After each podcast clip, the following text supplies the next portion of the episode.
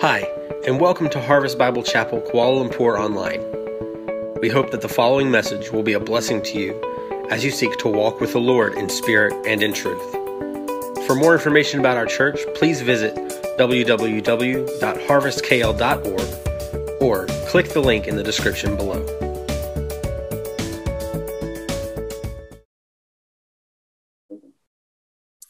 So, Isaiah 3, verse 1. For behold, the Lord God of hosts is taking away from Jerusalem and from Judah all su- uh, support and supply, all support of bread and all support of water. The mighty man and the soldier, the judge and the prophet, the diviner and the elder, the captain of fifty and the man of rank, the counselor and the skillful magician, and the expert in charms. And I will make boys their princes, and infants shall rule over them. And the people will oppress one another everyone his fellow, and everyone his neighbor. The youth will be insolent to the elder, for the despised, and the despised to the honorable. For a man will take hold of his brother in the house of his father, saying, You have a cloak, you shall be our leader, and this heap of ruins shall be under your rule. And that day he will speak out, saying, I will not be a healer. In my house there is neither cloak nor, nor neither bread nor cloak. You shall not make me leader of the people.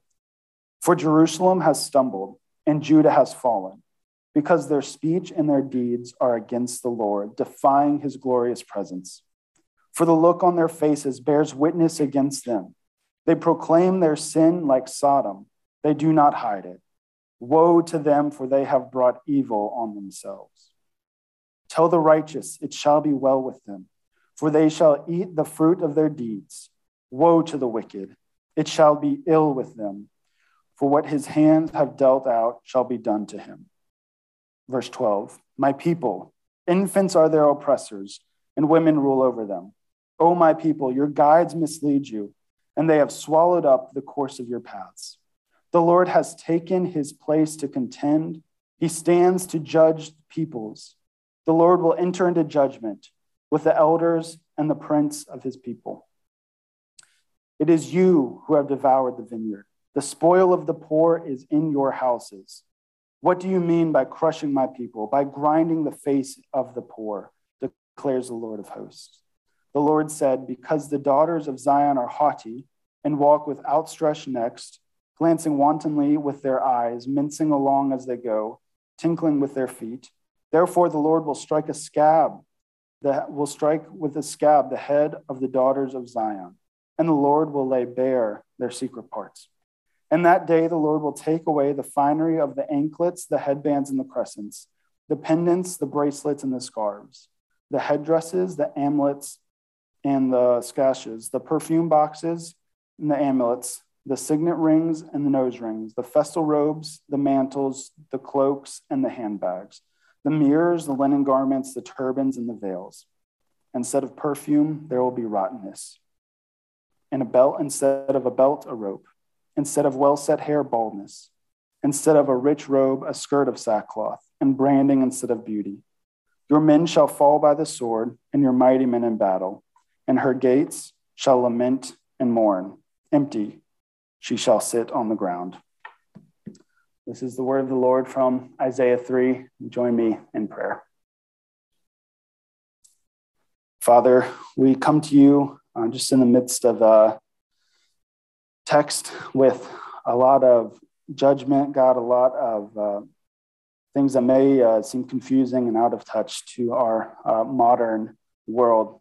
Lord, I pray you would speak through us this morning. God, I pray that you would make the text real and make the text live to us. God, use me as a imperfect and weak vessel to uh, communicate uh, your truth. It's in Christ's name we pray. Amen. Okay, so Isaiah 3. The big picture that we see here, where we're going, is that for Judah, collapse and judgment came because they relied on their own power and wisdom, and they boasted in their own sinful speech and deeds, which were against the Lord.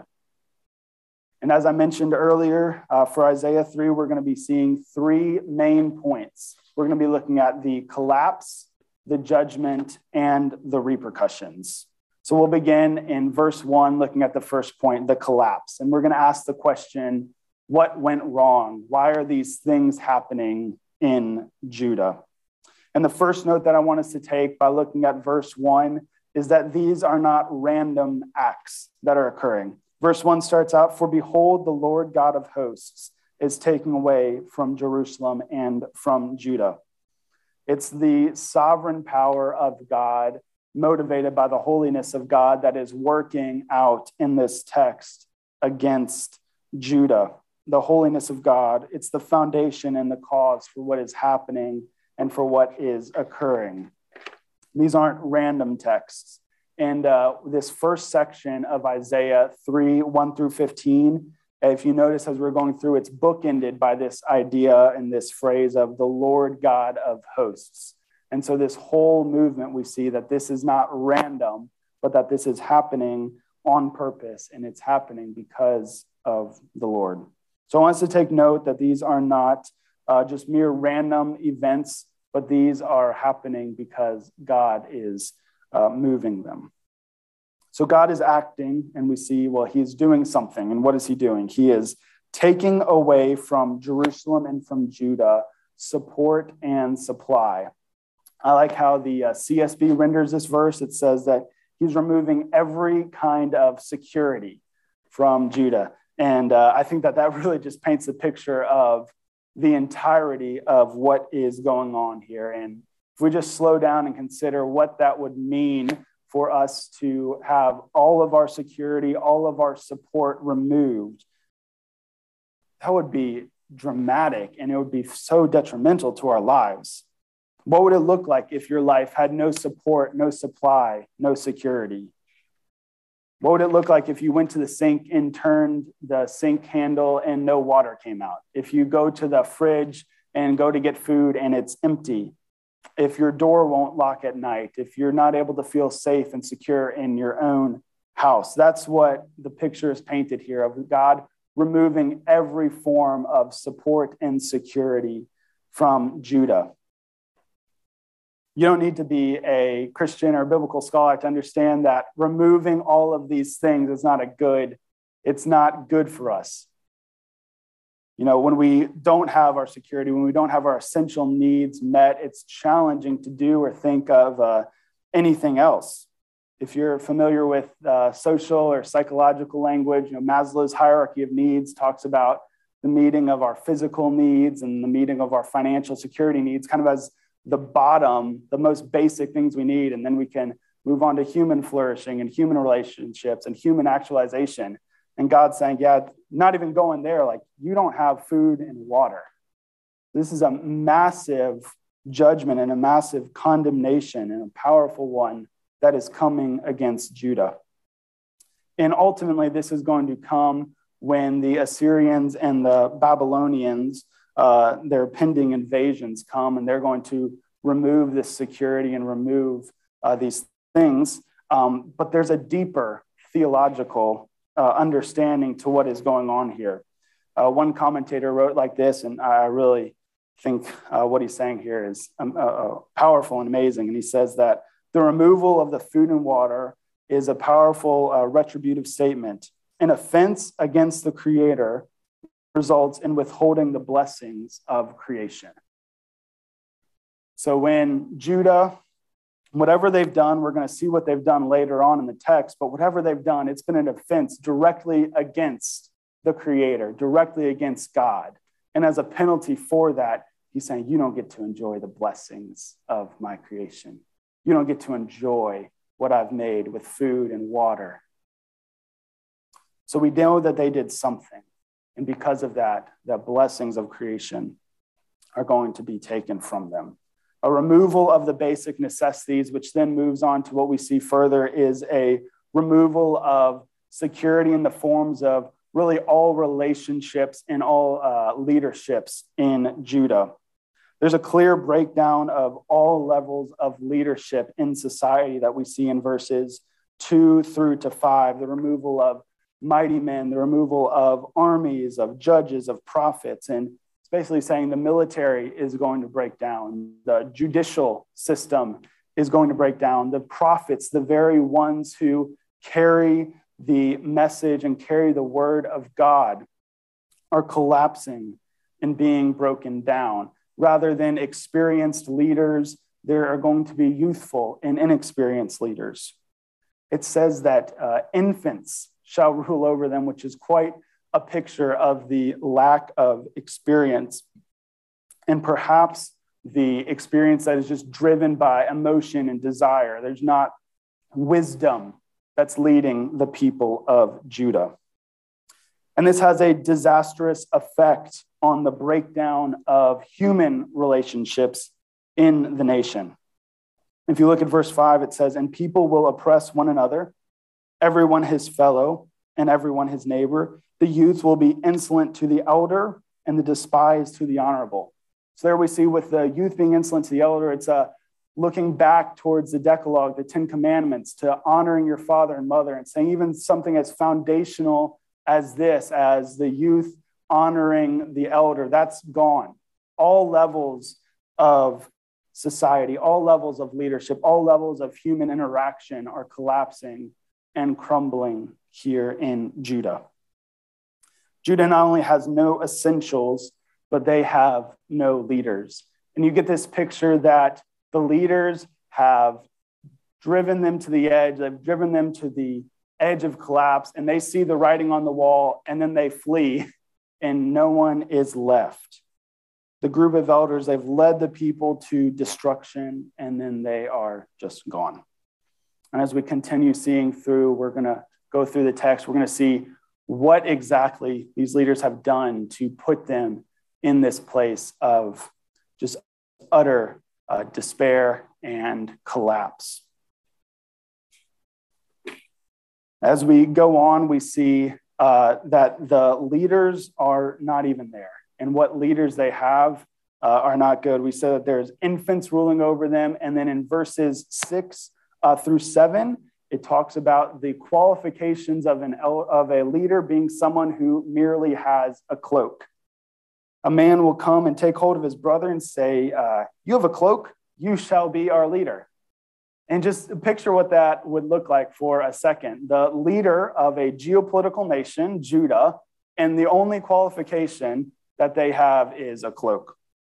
You know, if you've looked on JobStreet or Indeed or any of these websites, when you're looking at a job, you normally see a company profile like this company's been around for so many years. They've worked in so many countries, and it tells you a little bit about them and then a little about the qualifications. We want you to have a master's degree and 10 years of experience and whatever it is.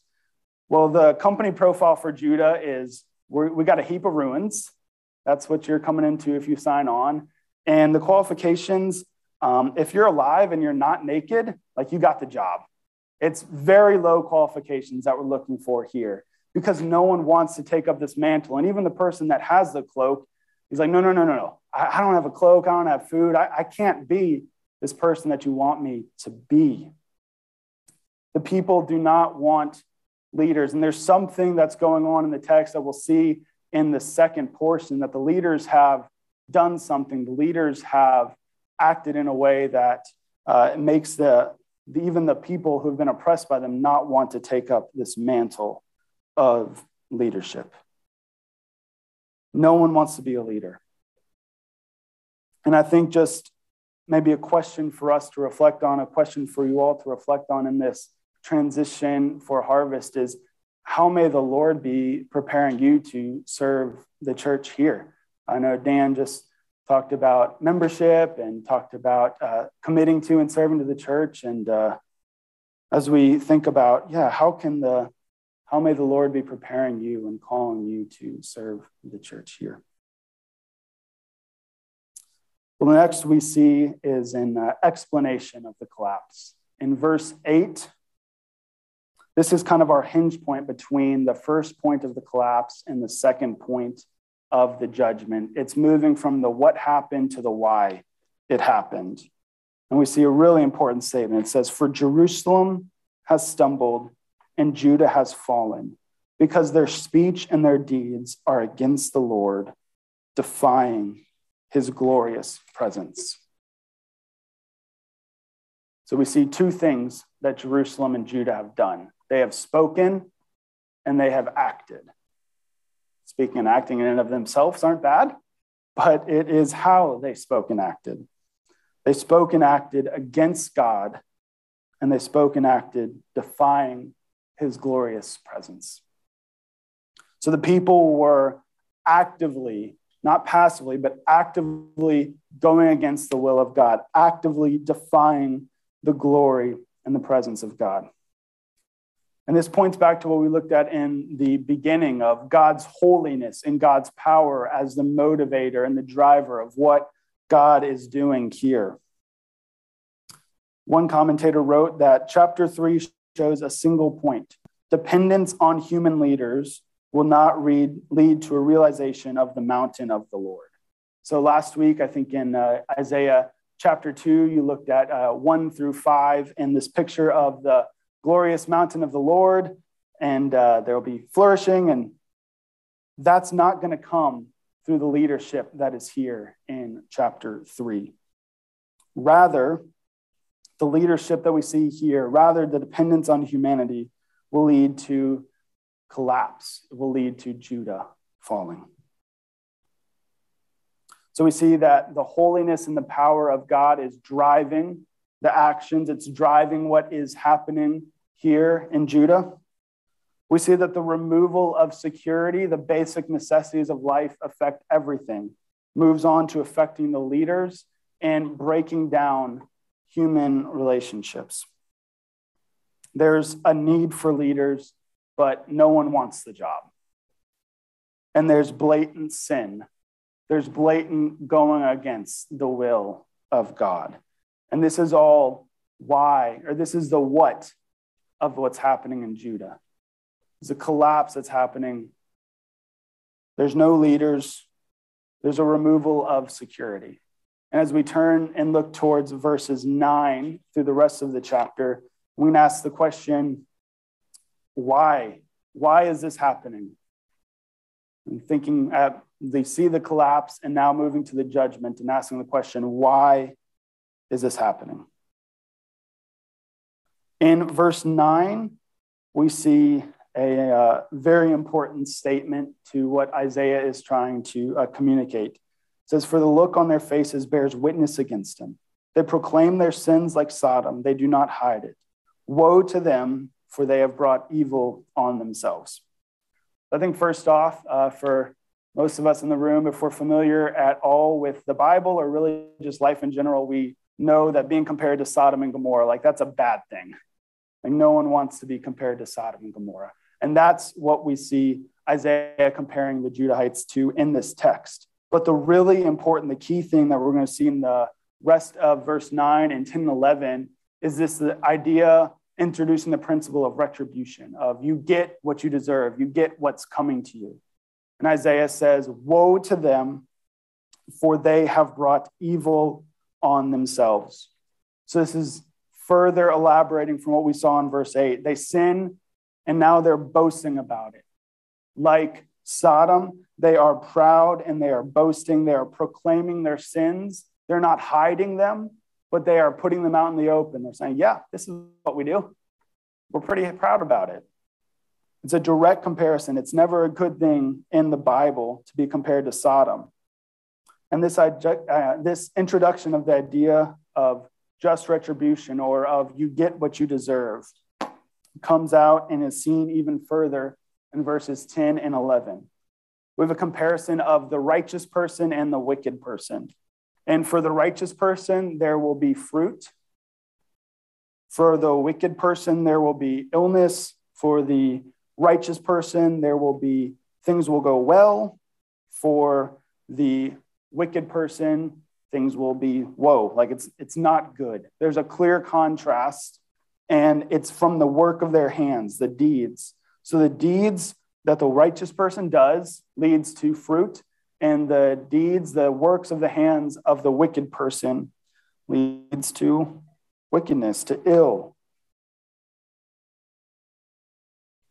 It's not good. We don't want to be in this position of the wicked in comparison to the righteous. Isaiah is giving us a picture of what we earn in life is we, we get what we earn in life. And for Judah, their wickedness, and especially for the rulers and the leaders of Judah, what they've earned is judgment. Comparing again to the sins of Sodom is it's a very bad thing. Like all throughout the Bible, when you th- see Sodom, there's judgment and it's not good. And I think before we even go any further into the text, uh, I know you all were paying great attention two weeks ago uh, when Michael taught, and you guys took notes and you remember verbatim. Um, but before we go any further, I think it's important for us to uh, read Isaiah 1 16 through 17, because as we go further into the text, it's going to directly look at what's going on here. I'll read Isaiah uh, 1 16 through 17. If you can flip back page or two, you can see that.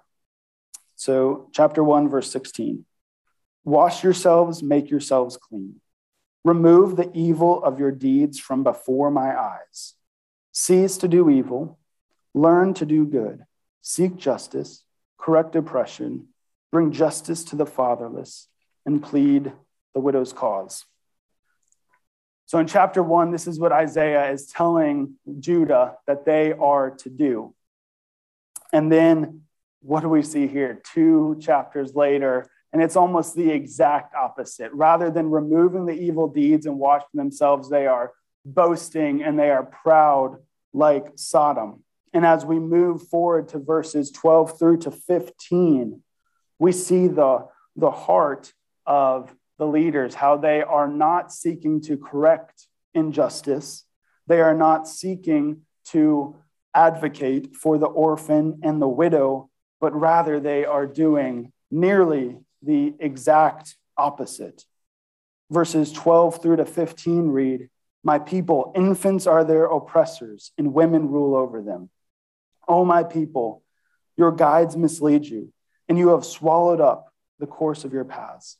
The Lord has taken his place to contend. He stands to judge the peoples.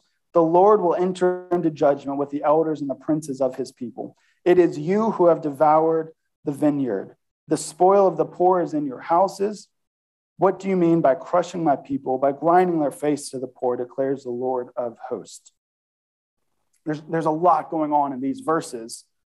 And we see that the judgment will be directed towards these oppressive leaders. And, and why is it? Well, it's because they're oppressing their own people, they're misleading their own people, they're plundering from the poor, they're crushing God's people, and they're grinding the faces of the poor. And this is in direct disobedience to what they were told to do in chapter 1, 16 through 17. The responsibility of the leaders was to care for the poor. The responsibility of the leaders was to extend justice and that's the exact opposite of what they did. Instead of caring for the poor and seeking justice, one author wrote that they allowed uh, young boys to rise to the throne, permitted women, maybe the queen mother or the woman in the harem, to rule over them. These advisors lead people astray and confuse them so that they did not follow God's path for life. There is a clear statement about the leaders here. They are oppressing their people, and more than that, they are not seeking justice. So not only are they not seeking justice, but they're actively oppressing their people. They're actively disobeying God in their sin, and they are proud. They're haughty about it. These leaders were oppressive to the poor and to their people, and the directed judgment of God is coming to them.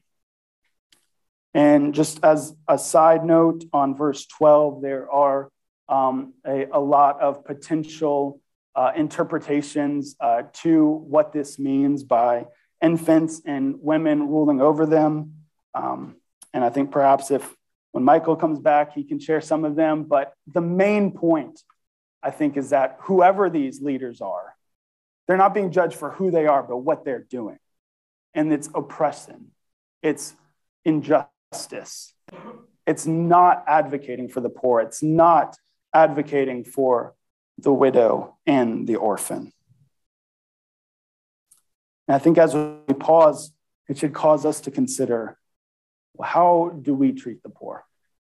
You know, we live in a massive city, and I know it can be easy, you know, if we get in the cars and drive our normal routes to work or do our normal things, you know, sometimes KL is weird and uh, poverty can be hidden a bit.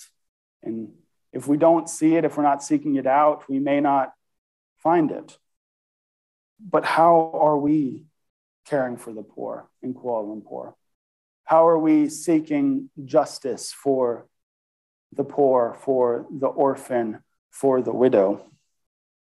And I don't know how Best Harvest can do that. And maybe that's a discussion for you all to have as you think about what it means to love and serve your community here in Ampang well. And as you talk about your families, what it looks like for your families to love and care and serve for the orphans and the poor and the widows.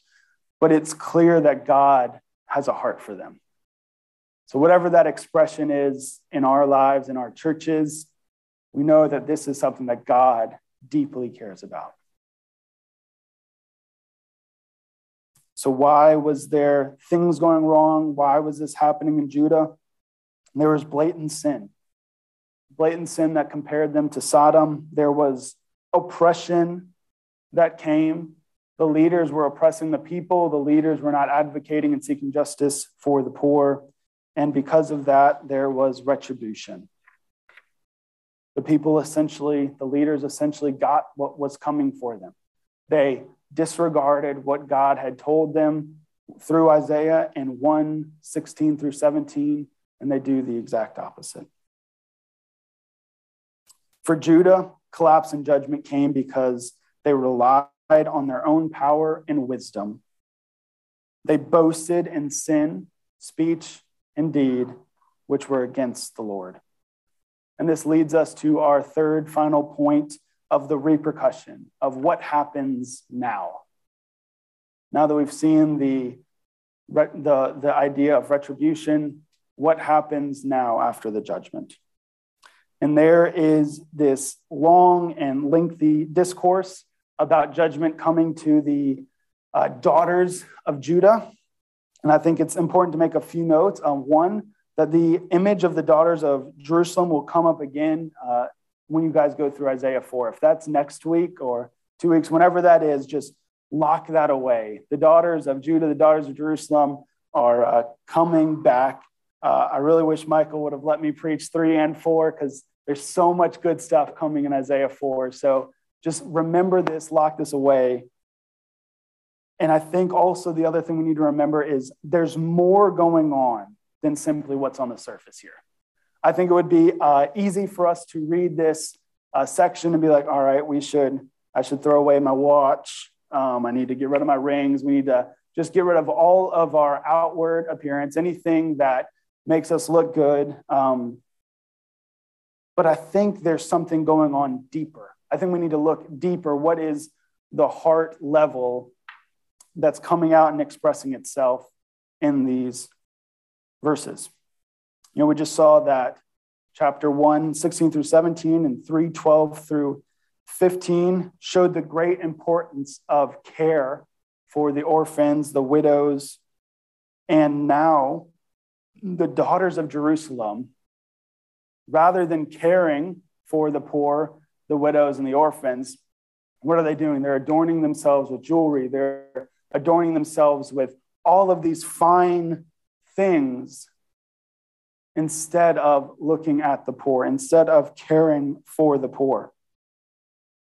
You get this picture painted of, have you, I don't know, I'm sure you all have been to Bukit Bintang area. And if you walk out of the train station there at the MRT, there's beggars, there's people that need food, there's people that need medical help.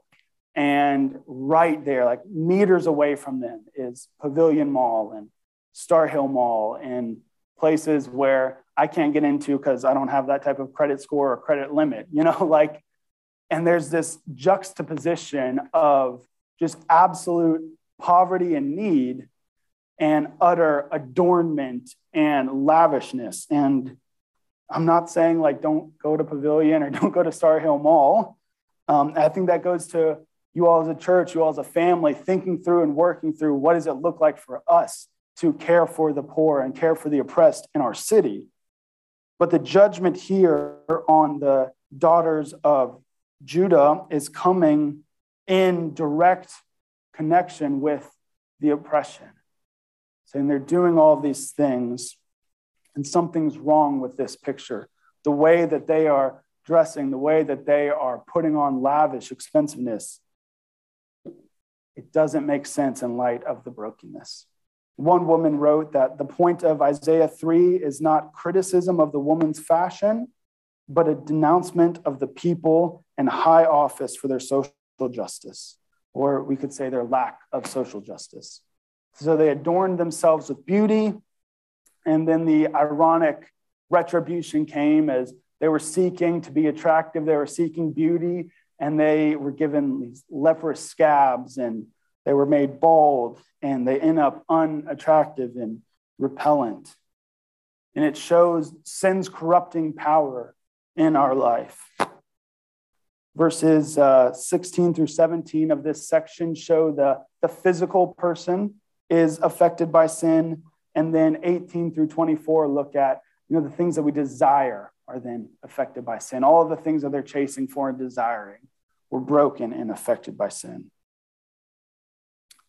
Um, and then the chapter just kind of comes to a really solemn and uh, upsetting close. Verses 25 through 26 say, Your men shall fall by the sword, and your mighty men in battle.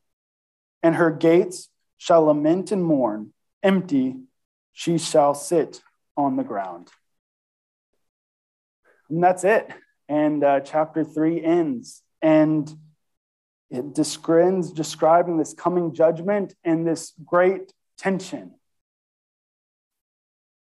There's more coming in, verse, in chapter four, so I want to encourage you all to come back. Uh, it doesn't end here, but for us this morning, I think it does beg the question what do we do? What do we do from Isaiah 3? It's a somber passage. There's a lot of judgment.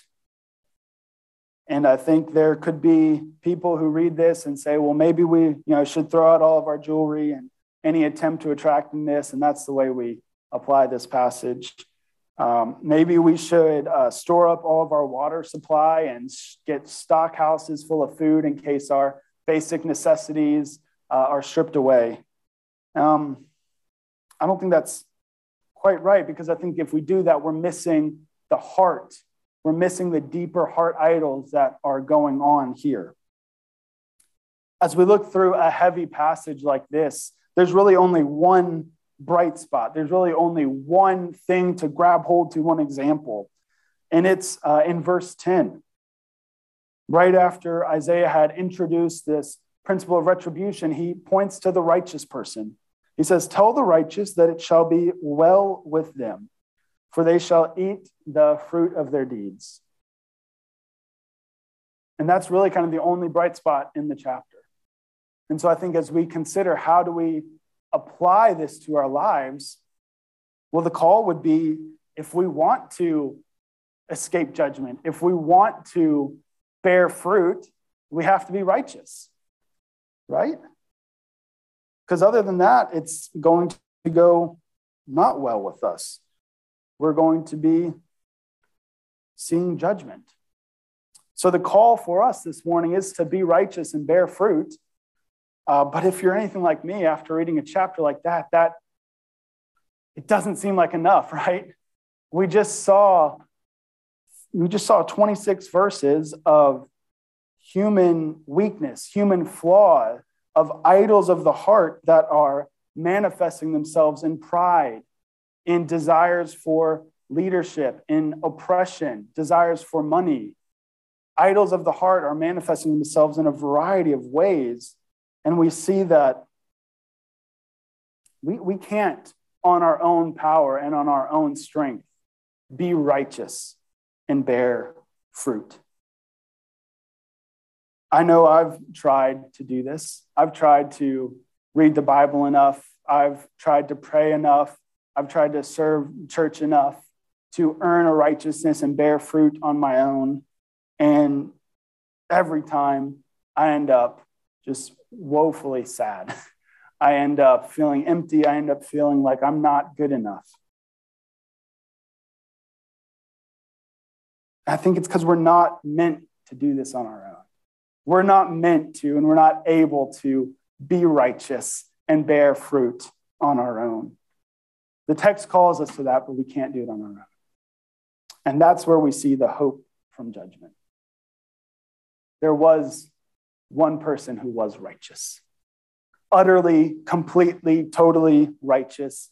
Christ lived the perfect life, a life of righteousness and a life that deserved and earned righteousness.